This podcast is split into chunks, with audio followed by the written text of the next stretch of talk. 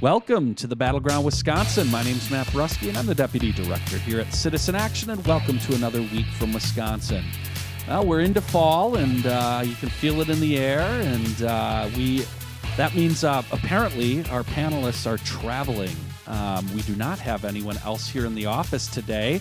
That's because uh, both Robert and Rebecca are on the road. Rebecca Lynch is with us from the Wisconsin Working Families. Where are you today, Rebecca? I am in the People's Republic of Brooklyn today. Oh, excellent. Well, great. We're glad you could take the time to join us. Uh, Robert Kraig, our executive director here, is also uh, on the phone, I believe, from Chicago. Robert. Yes, or from the hub city around O'Hare Airport, where I'm at a big uh, conference of states working on public options, like our Badge Care public option plan. But there are a bunch of states here that have uh, public options they're trying to move into state law to make healthcare more affordable. Very exciting and obviously critical work here in Wisconsin and other uh, other places around the country. So today, obviously, we have to talk about what's been going on nationally with impeachment. And as we record this morning, there are congressional hearings going on around the whistleblower. Um, we're also going to talk with Wisconsin examiners Isaiah Holmes uh, about ICE. And ICE has been cooperating, it appears, with uh, some of our uh, local police departments here in Wisconsin. Isaiah will join us to talk more about that. Or they're cooperating with they're cooperating with ICE, which is always the issue. well, we'll get to the bottom of exactly what's going on. Isaiah has obviously been tracking this. Um, and then we will also close by uh, being joined by our new organizer, Ben Wilson, who is helping organize a co op in the Driftless area of southwestern Wisconsin. Ben will join us later to talk more about that and the launch and how, if you're in that area, you, sh- you ought to join. Well, let's get started. Rebecca, I'm going to go to you. This is um, this is quite unbelievable uh, because last week, in fact, I think the last time we even mentioned or talked about impeachment, Nancy Pelosi had been steadfast as as the leader in essentially opposing impeachment and not wanting it to come up, and then all of a sudden this week, if she flips and it, it changes and she says she's going to pursue impeachment. And uh, basically, not much later, we found out that there was this whistleblower, and we had uh, a call between President Trump and the Ukrainian leader. This is unbelievable stuff. Provide us a little perspective and, and your thoughts uh, as we record here on Thursday. Yeah, well, as we record on Thursday, I think we're all still reacting to this, to the new news. Um, of course, this is not the first corrupt act of this administration. And in fact, I think it's the Times that has an article out today about 30 separate investigations against the president and this presidency, whether it's, I think, eight local and state investigations, numerous federal and congressional investigations, and now impeachment. And so this is like probably without question the most corrupt administration in the history of our country. And, you know, this latest, um, this latest thing, which has finally pushed uh, you know, Speaker Pelosi to pursue impeachment is the the the, the corrupt quid pro quo conversation of which we now have a transcript between President Trump and the president of Ukraine, uh, in which our American president asks a foreign government to investigate one of his political rivals running against him for president, namely President Joe Biden and his son. So as if things couldn't get any more shocking, here we are. Um, and I have a lot of takes on impeachment, but um, you know, before I kind of dive in, I'll, I'll, let you guys jump in on, on what you're thinking. But that's that's the basic lay of the land of what we're looking at right now. Robert, your thoughts?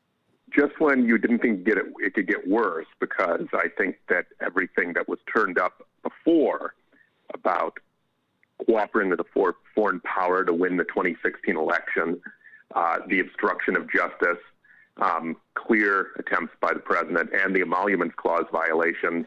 Now, heading into this election, it gets even worse because he literally, President Trump, is trying to use the power of his office uh, to get political dirt on who he thinks is his most um, threatening opponent, Joe Biden, and to literally dangle mil- uh, military aid and the relationship which, uh, to, with the U.S. and Ukraine. Ukraine being a country that is faced by a much stronger power in Russia and desperately needs our help and assistance.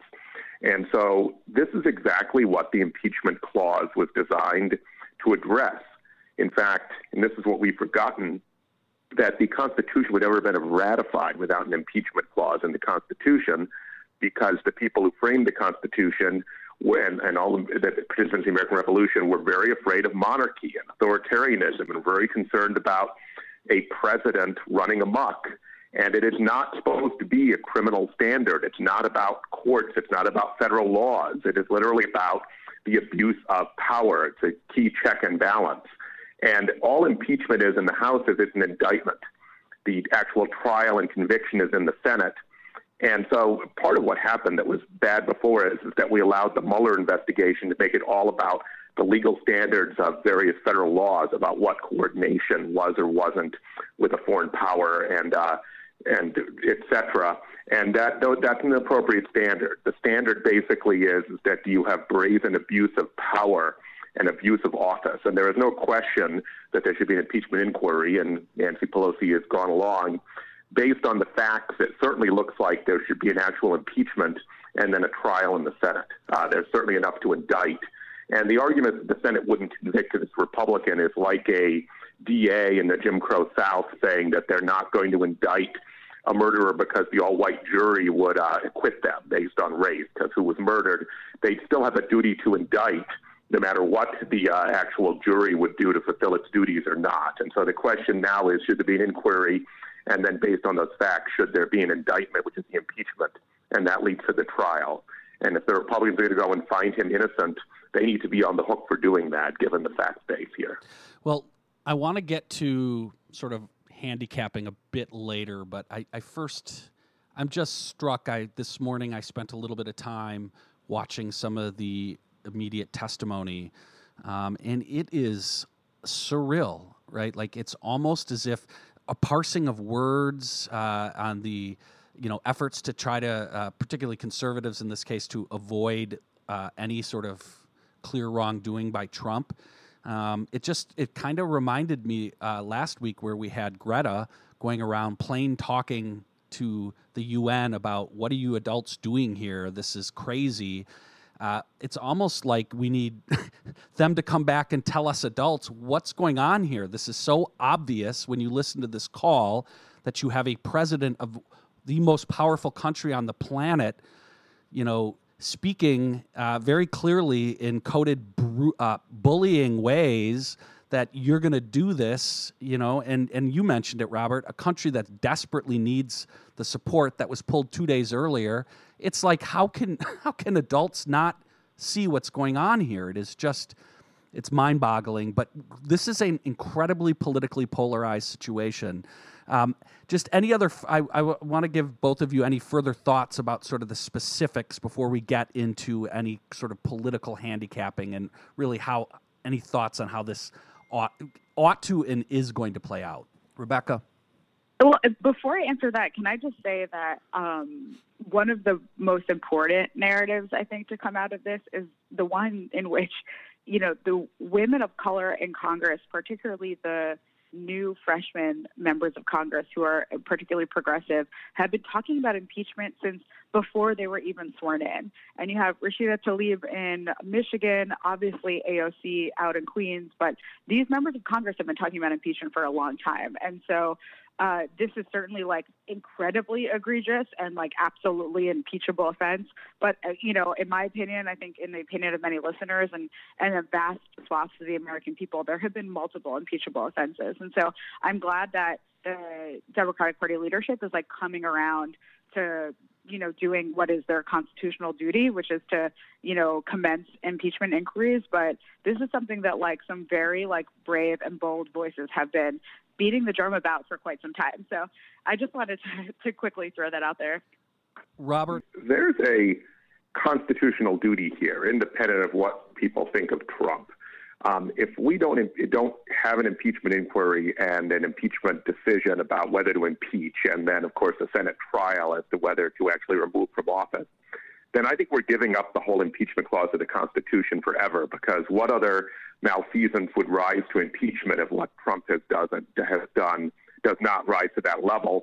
And that's extremely dangerous. And the Republicans are saying in this hearing that everything should be fine because there's an election coming up you someone should not be able to stand for office who's abused power, and so it, it's a scary proposition that you could win an election and stay in office even though you shred the Constitution, which is what Republicans are arguing right now as we speak during this Intelligence Committee hearing. Well, with that, we're going to take a quick break. We will be right back. We're going to talk more about this um, historic situation here in our country. You're listening to the Battleground Wisconsin. We're Citizen Action. You can find us at citizenactionwi.org. Welcome back. You're listening to the Battleground Wisconsin. We're Citizen Action. We are talking about this historic moment in our country around the impeachment of the President of the United States. Um, Robert, you had been saying something, want to give you an opportunity, and then Rebecca, I want to get back to you, Robert. This is about whether we have an impeachment clause or not, and about whether members of Congress are willing to uphold their duty to uh, protect and defend the Constitution that they were sworn into office on because if you do not have an impeachment process around the fact base here with Donald Trump, there's not going to be an impeachment clause because it's hard to imagine another president doing as much as this and never being impeached, which means that we literally would be captive to any leader that could win a popular vote, which was not the intention of the Constitution at all. And so I would say a couple things to bear in mind. First of all, do not be, fall into the idea that there's a legal standard like the way uh, the Justice Department interprets a particular federal law. Uh, the impeachment clause, the, the high crimes and misdemeanors, is literally about abuse of office, abuse of power, and it is not a it is not a legal ba- uh, framework at all. In fact, the only punishment is impeachment, removal from office, and and uh, ineligibility to stand for office. And the impeachment clause says very specifically that uh, you could be then charged with additional crimes or not based on what statutes were and what, what courts decided to do. So that's very important to understand. The other thing to do when Cass Sunstein in his book, A Citizen's Guide to Impeachment, does a really good job of laying this out, and it's something we should do because we don't want to be clouded entirely by our hatred of Donald Trump as progressives. Just pull out who the person is. If, if, if it was a leader, a leader you liked, or a leader that you didn't know who they were, let's say leader X, if they did these things, would this justify an impeachment inquiry, actual impeachment, and actual conviction in those stages? Try to have a veil of ignorance, as Cass Sunstein says, citing the philosopher John Rawls, and think about the acts and whether they're worth it rather than coloring it with Trump. And Republicans need to do the same thing. And that's where they're very hypocritical because what they said about impeachment under Bill Clinton, the same politicians, the people, the Lindsey Grahams of the world, is so dramatically different than what they're saying now. It shows that they're not be they're not actually fulfilling their oath of office to actually uphold the Constitution and treat impeachment as as separate from partisan loyalties or ideological loyalties. So, Rebecca, I want to get your thoughts. Obviously, this is a state of Wisconsin show, and um, we're a divided state. Um, our congressional our congressional leaders are, are out now, starting to take positions on this. Your thoughts on uh, how that is uh, shaping up?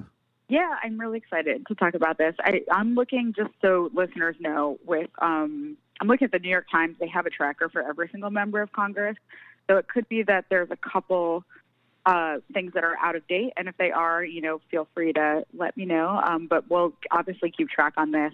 Um, it won't surprise anyone to know that the two members of the Wisconsin congressional delegation who support impeachment are Gwen Moore and Mark Pocan. Um, but what's interesting is where the rest of the delegation lies. So we have um, at least one, if not more, folks who are undecided. So one of them, at least according to this New York Times tracker, is Ron Kind, who said, quote, the administration must hand over the whistleblower report as required by law so Congress can investigate these claims as part of its constitutional duties. So that's like Ron Kind's quote to not weigh in on whether he is like pro or against impeachment. Uh, and then uh, we have a bunch of folks who don't support. So one of them is Mike Gallagher, um, and then we have folks we're waiting to hear from. So we've got Jim Sensenbrenner, who we haven't, at least according to this tracker, we don't have a response from, and uh, Glenn Grothman. which I think will be interesting to listeners. So, you know, oh, and Bryan Steil, of course, my personal favorite. So I think, you know, this is like a really interesting political question for these Republican members of Congress. You know, as Robert just laid out, uh, this is, you know, part of their constitutional duty. It's it's not legal. Um, it's not a legal process, I should say, um, but you know, it's something that is like a core part of their constitutional duty, and this is something that really requires inquiry. Um, and yet, they're in this awkward position, right? I mean, these are folks who have to run for reelection. Uh, you know, there certainly is a lot of support in in some of their districts for President Trump, and so I think it's going to be really interesting um, for us to kind of see how they squirm and try to like square their positions with what is their duty versus how they feel about the president. Um, I don't know if either of you have any opinions on that, but this is something that like I'm very interested in tracking week to week and, and seeing where they fall on impeachment proceedings. It is worth pointing out Sensenbrenner did have comments here in the local media that were, you know, pretty defensive, uh, pretty much defending Trump, uh, saying, uh, from what we know now, Trump did nothing wrong. And he did nothing wrong because he did not offer a quid wow. pro quo. So he's like, you know, it gets down to this like literally wow. quid pro quo as opposed to the realities of basic power dynamics, right? You have the most, I brought this up earlier, the most powerful country, president, having a conversation with a country in a very tight situation, the Ukraine, right?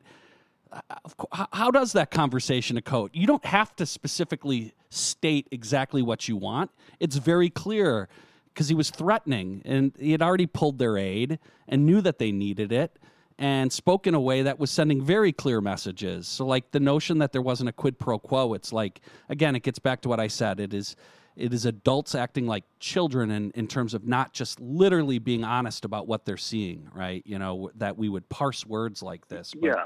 You know, it's just it's and because it's not a because it's not a legal proceeding about some interpretation of a complicated federal statute and case law we don't have to deal with things such as Robert Mueller's interpretation of you know, the coordination with a foreign power statutes, the uh, conspiracy statutes, uh, but to show that they had to, it didn't matter they what Mueller found that uh, that uh, the Trump administration, the tr- Trump campaign welcomed the Russian interference, knew it was going to happen, tried to facilitate it, and help them they had to have a statement that said, I will give you this if you give me that. Right. And so you could see some bizarre legal formulation applied to this, but that's not the issue in impeachment. It's not about interpreting federal statutes. It's about whether there's an abuse of power. Now, I could respect a position, I don't know what Ron Kind's position is exactly, that said, I don't want to come out for the impeachment yet, and I want to come out for the inquiry and then judge based on the inquiry. Um, I could I could respect that. I could also respect that. I think based on the fact base, someone like Mark Pocan or Gwen Moore, that there's impeachable offenses here, but still some open-mindedness about exculpatory evidence. Uh, what I can't respect is what a number of Republicans are doing, which is saying that this is all a hoax. That's what Ranking Intelligence Committee Chair Devin Nunes said, the ranking Republican, and just a political conspiracy, and it should all go away. Uh, and now can have an inquiry. That is not a credible position. That is just the worst of, of partisan defense of a, of a president because he's of my party and because he's popular among my base. Oh, Nunes was terrible this morning, and I mean, just outright, basically uh, slamming the media and suggesting the entire media is uh, just an apparatchik of the Democratic Party. It was it was appalling, right? It's all the kind of stuff that pulls away and tries to destroy civil society, right? And the even concept that there might even be a commons, as uh, our good friend Jalili Kohler likes to talk about. You know, they just blow blow that up. Rebecca, I want to give you a chance to have some final thoughts. Just that I'm really looking forward to seeing how you know these in, the, how the inquiry plays out. I mean, I think there's some interesting questions about who asks the questions. Are they members of Congress? Is it similar to what we saw during the Kavanaugh hearings, where maybe there's like a prosecutor who's not a member of Congress who asks questions?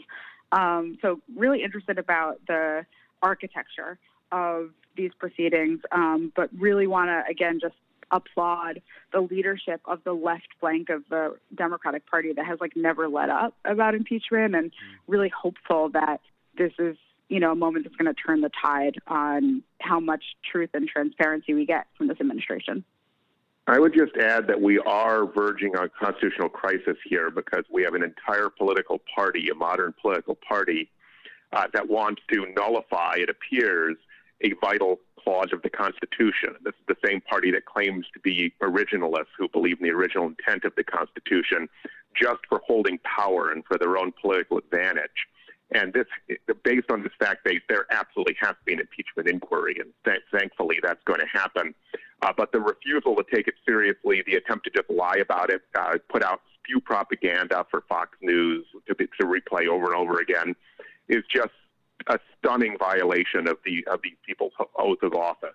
But on our side, I hope we will try to take a step back and see this as upholding a key element of the Constitution and try not to make it about everything we hate about Donald Trump, and there's a lot to hate about him, and to think about the precedent and be aware that any precedents we set uh, can be applied down the road by Republicans to a Democratic or progressive president. So we should be mindful, and since the facts are clearly on, on our side, given this fact base, uh, we should do this in the most above board, the most uh, the most objective and principled way because we want we do need to. Unfortunately, Donald Trump would not treat our side the way people should be treated. We should treat him as we would want a progressive president to be treated if there were questions uh, raised about his or her conduct. With that, we are going to have to take a break. Uh, Robert, I know you have to run. Uh, we appreciate your thoughts uh, on this important topic.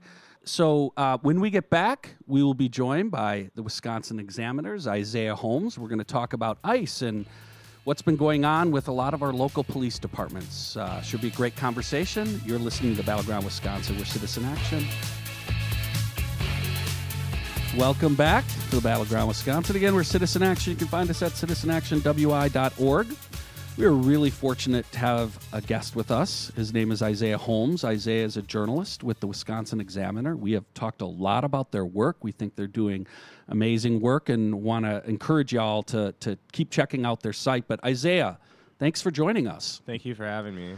Well, we're thrilled. We've uh, talked about some of your stories before, but uh, we wanted to have you on to talk about what's been going on with ICE, mm-hmm. uh, particularly with local police departments here in specifically the Milwaukee area. But this is a conversation not only throughout the state but nationally. Mm-hmm. Um, and you've been doing some uh, research into what's been going on, particularly with the Wauwatosa Police Department, but I think also a bit Waukesha and Milwaukee. Mm-hmm. Tell us uh, in a nutshell what you've what you found.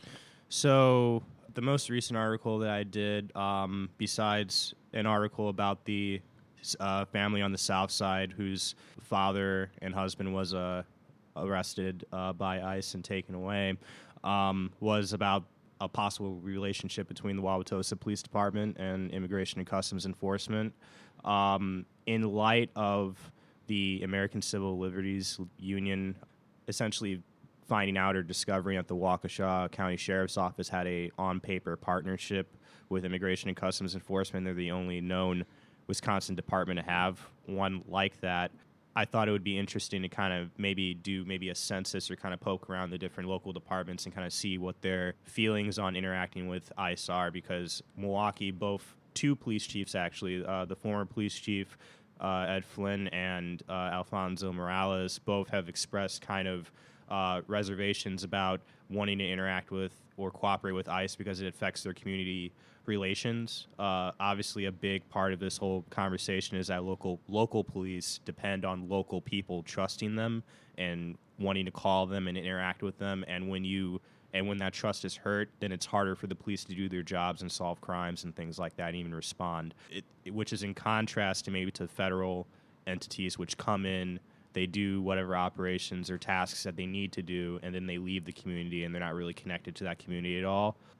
You you raise a good point. Yeah, uh, there's this has been a huge public issue for a number of years now, in, in the Milwaukee Police Department, and certainly our mayor and, and, you mentioned the police, the last two police chiefs have really tried to publicly have a position that we're not going to do this for all the public safety reasons. If folks are afraid of the police, how do you solve crimes? You need the community and the police to be able to work together you, what is your digging found? In, Wa- in Wauwatosa, right? A suburb, for folks who don't know, it's a suburb right next to Milwaukee. Mm-hmm. Um, so clearly important. And it's a large city, 55,000 or so people. What, what did you find in your uh, investigating? So the Wauwatosa Police Department, um, last September, right on September 11th, actually, the Wauwatosa Common Council had a meeting, and uh, there was an alderwoman named Heather Cruel or Crawl uh, who was proposing a resolution to essentially have it so that if the Wauwatosa Police Department wanted to collaborate with ICE or wanted to go in that kind of direction, that they would have to essentially tell the Common Council. But a lot of people interpreted that as the resolution wanting to make Tosa a sanctuary city of sorts for uh, undocumented individuals. And um, there was this big Common Council meeting. A lot of residents came out for and against the resolution or the idea of it being a sanctuary city. Uh, some residents uh, said we want an inclusive community. We want to be welcoming to everyone, and then others were like, "Well, we don't want crime to come here, and we don't want you know just those kinds of arguments," uh, which is kind of you know a misnomer because Tosa, you know, like like anywhere, Tosa already has has crimes and you know car car break-ins and everything. The undocumented aren't aren't really contributing like significantly for or against that. So uh, the police chief uh, Barry Weber uh, took this uh, took the public podium, and he's uh, made a couple points to the Common Council. He said that um, if they arrest someone uh, under a serious vi- a serious offense or crime or violation, whatever that means to the Wauwatosa police at that particular time. Um, uh, then they he will not hesitate to call immigration and customs enforcement, uh, regardless of whatever resolution or ordinance was there to prevent him from doing such. Wow! And a lot of people made made the point of, hey, he's not going out necessarily like just like asking people their status. Like if they do something wrong and they find out that they're undocumented, then he's going to respond. But other people were just kind of disturbed by just kind of how uh, cavalier and how frank that he was with the governing body of Wauwatosa and saying, "Look, like we're kind of going to do what we what we're going to do in regards to this." And um, so I filed an open records request with the Wauwatosa Police Department for their standard operating procedure for interacting with Immigration and Customs Enforcement, as well as a document uh, to maybe indicate any kind of partnership. It is known that the Waukesha County Sheriff's had a cover letter uh, that they wrote to Immigration and Customs Enforcement, and they uh, the Tosa PD denied uh, that request. They said they didn't have any responsive documents, which didn't surprise me because I filed many requests with Tosa PD, and it can be very hard to get them to kind of cooperate with that kind of process sometimes, or respond like like give you the records that you really ask for. So then I asked, uh, I saw a comment from the Wauwatosa police, and they said the police chief has spoken publicly on this before. We have no comment. So then I reached out to the mayor of Wauwatosa, and she was in lockstep, almost said the same thing word for word in an email.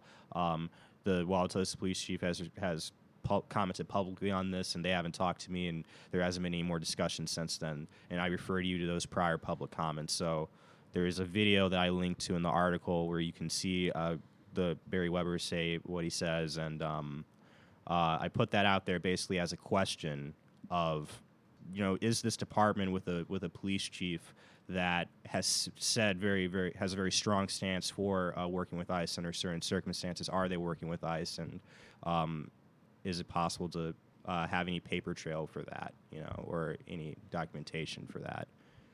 No dice no dice, and um, that's just one department, of course. Yeah. In Milwaukee County, there's Greenfield PD, there's Butler. There, I'm not, yeah, I'm not sure if Butler PD, but there's all these different kinds of departments. There's campus police. Yep. There's, um, there's, uh, I think even Shorewood has their own little department. So, you know, Rebecca, I want to give you a chance to ask a question.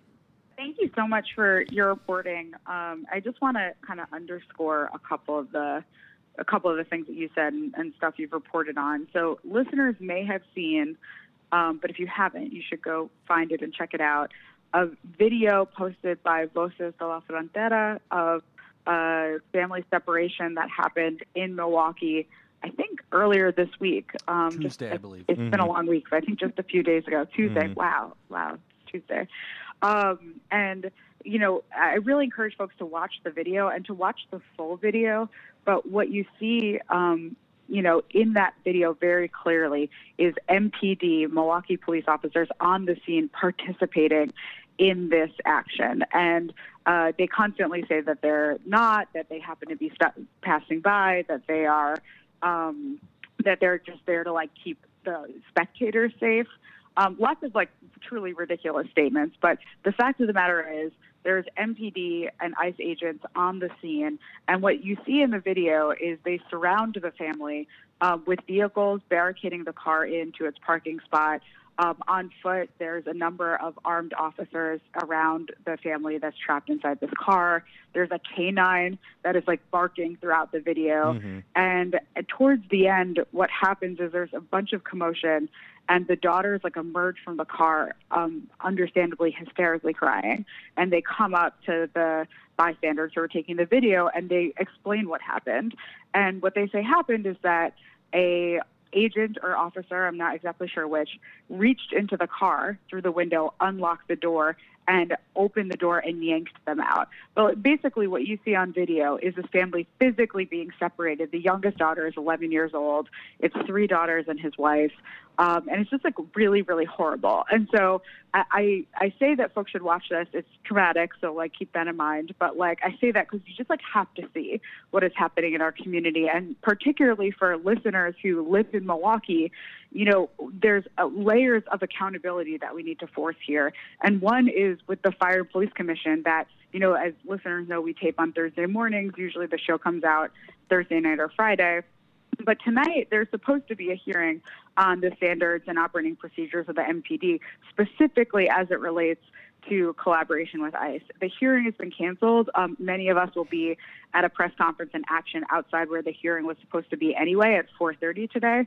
But I say all this to say, like, it is our responsibility as people who pay the salaries of these officers and of the mayor and of the police chief, and you know, it's happening in our name with our money to to force some accountability. And really, you know, there's been like this delicate dance in Milwaukee about whether or not there's been collaboration between MPD and ICE, and you know what many of us believe, what I certainly believe is like we have to force the issue and like force like a very clear, um, you know, pronouncement from the FPC, the Fire Police Commission, from the mayor, from the police department, that there will be no collaboration with ICE. And so I just really want to thank you. I don't really have a question. I just really want to thank you for your reporting because you know many of us have seen this on social media, but it's like so important that you know, the fourth estate really memorialize and record what is happening for people to know now that this is real, that this is true, but also for posterity and for, for the sake of history. Like this is happening not just at the border and not just in places that we don't know, like far off places, but mm-hmm. here in our community right now. And it's outrageous. And there's quite a lot that we can do. So it, there's a petition you could sign. There's the event that I mentioned today, which will already have passed by the time people listen to this. Um, but certainly you can follow that. We got um, a quick take a break. Sorry. We're, uh, we're gonna we're gonna pick this up right after the break. We'll carry this on for a few minutes into the next segment. You're listening to Battleground Wisconsin with Citizen Action. You can find us at citizenactionwi.org. Welcome back. We are having a great conversation about what's been going on with ICE and cooperating with our local police departments. And um, Isaiah, before um, before you go, we just obviously Rebecca before the break did a great job of laying out how important it is to have someone like yourself covering this. Um, so it's not just stuck in our advocacy groups, you know, mm-hmm. pushing stuff out. That there's actually um, somebody who's working on this. So uh, talk more about like how you see this going forward. Rebecca also mentioned that this really important hearing Milwaukee was has been canceled. I'll assume it's going to be rescheduled, but uh, we'll talk. We'll get more information on that and continue mm-hmm. to encourage people to go. But um, any further thoughts, Isaiah, before before you go? Well, I will say that um, I think that one of the overarching themes throughout this entire thing uh, with the uh, immigration and customs enforcement controversy is transparency. I think that uh, when the raids first started happening shortly after Donald Trump took office, where you know people were really disturbed by like the images of like the unmarked white vans just kind of appearing in these large people who won't talk to anyone, coming and just taking away individuals. Uh, so I think that when it comes to standard operating procedures and policies, I think that police departments I think need need to have very clear policies. Uh, whatever stance they want to take, I think they have to have some sort of written policy that the public can access and know exactly what they're doing and what the protocol is. Uh, one reason why Voces de la Frontera is pushing uh, with the um, fire, fire and police commission vote is because they feel and r- probably rightly so, that the policies there, which do uh, seek to restrict or limit activity, are still too loose. And I think that because uh, I reached out to MPD about why the MPD officers were there, and they they uh, their public information officer said they were flagged down, and then they just go happen to be in the area and go happen to go help.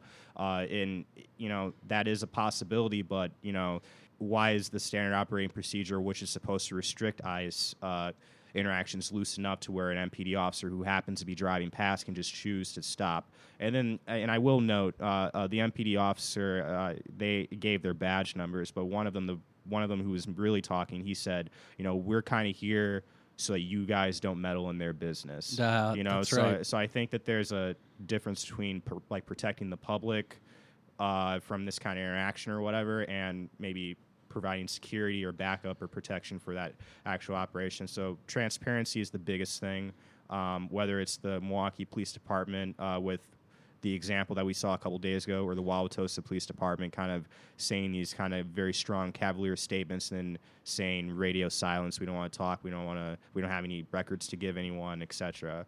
Um, and I think uh, the second part is just empathy. You kind of saw this with the Black Lives Matter protests, where there was this conversation about what it's like to be a target, uh, to be a a, a, demographic or an individual which is targeted by these kinds of policing operations or policies, contrasting the people who are not targeted by those uh, by those activities. And the conversation that was being had about like, well, if you're not doing anything wrong, what's the big deal? And just all these different kind of false equivalences. Like, look, would you, if it were you, would you would you want or tolerate an officer reaching into your car? Uh, and physically unlocking the door uh, when you're not posing a threat. Uh, Would you? We still don't know what the probation violation that they apparently sought him out for was. Uh, and as far as I know, we don't really know where he lived, where where they took him. I took, uh, I reached out to the Milwaukee County Sheriff's Office, and they said that they don't have him, they didn't book him, and that very key point, they they don't detain or book people solely because of an immigration detainer.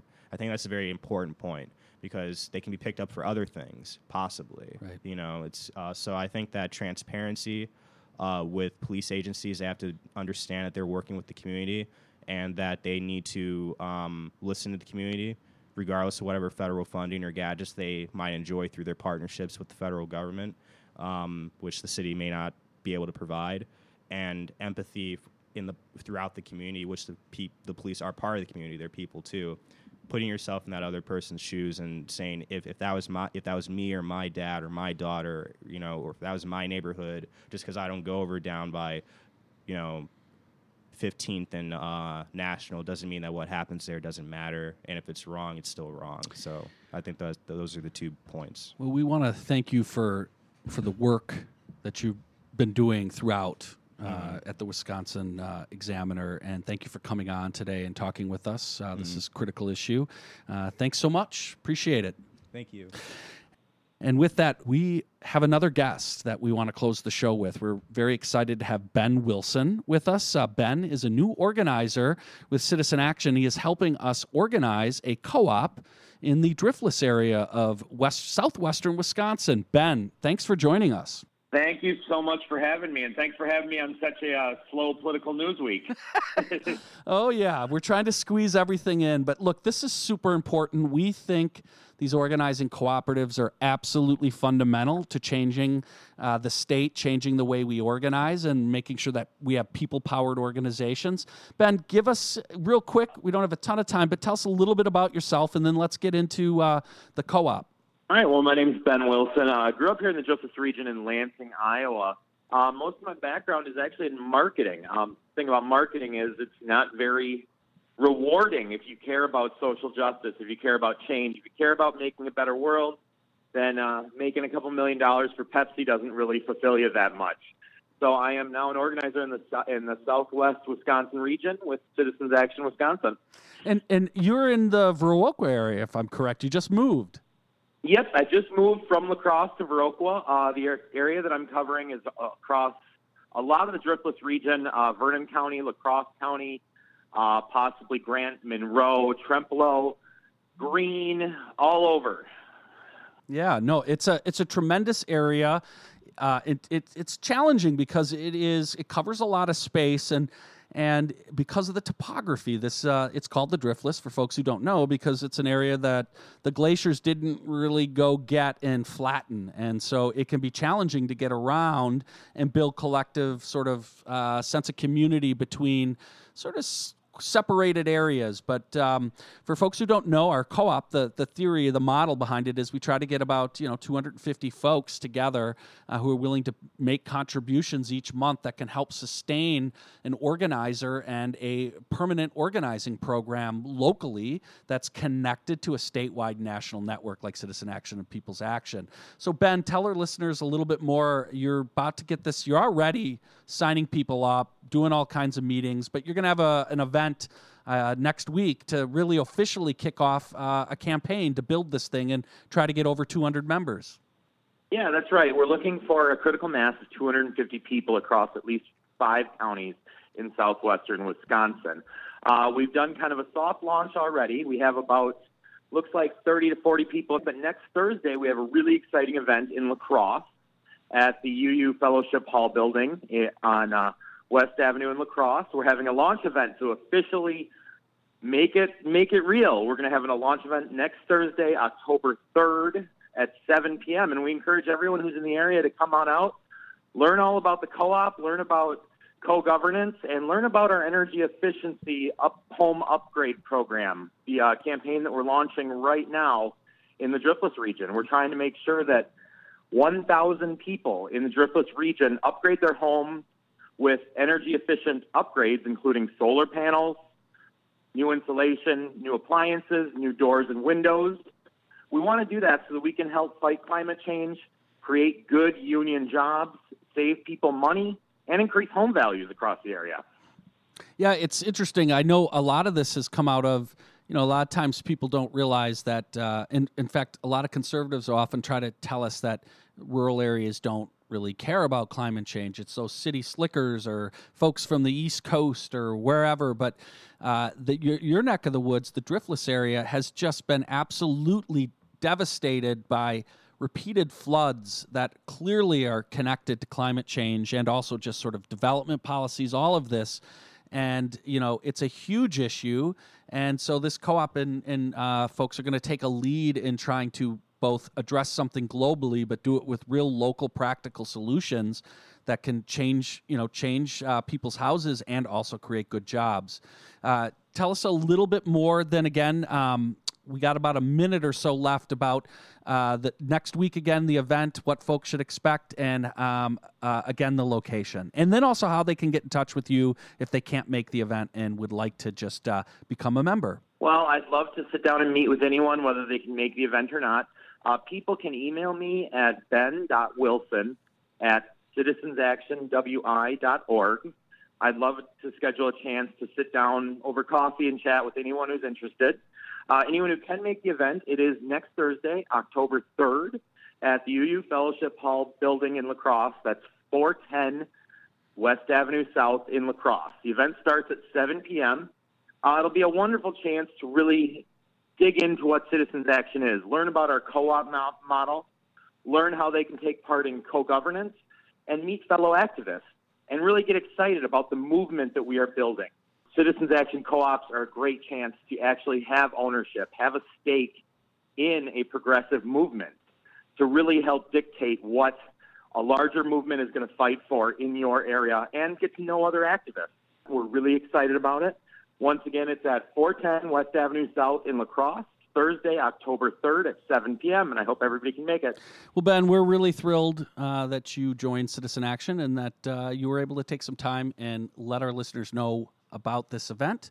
We will have you on again. We really appreciate it, Ben. Thank you, guys. Everybody have a wonderful weekend, okay? All right, great. And with that, we got to wrap up this Battleground Wisconsin podcast. We want to thank Isaiah Holmes from the Wisconsin Examiner joining us. We also, of course, want to thank Ben Wilson, our new organizing co op organizer from the Driftless area. And of course, thank Robert and Rebecca for joining us from afar. But we got to wrap it up. We'll see you next week at the Battleground Wisconsin.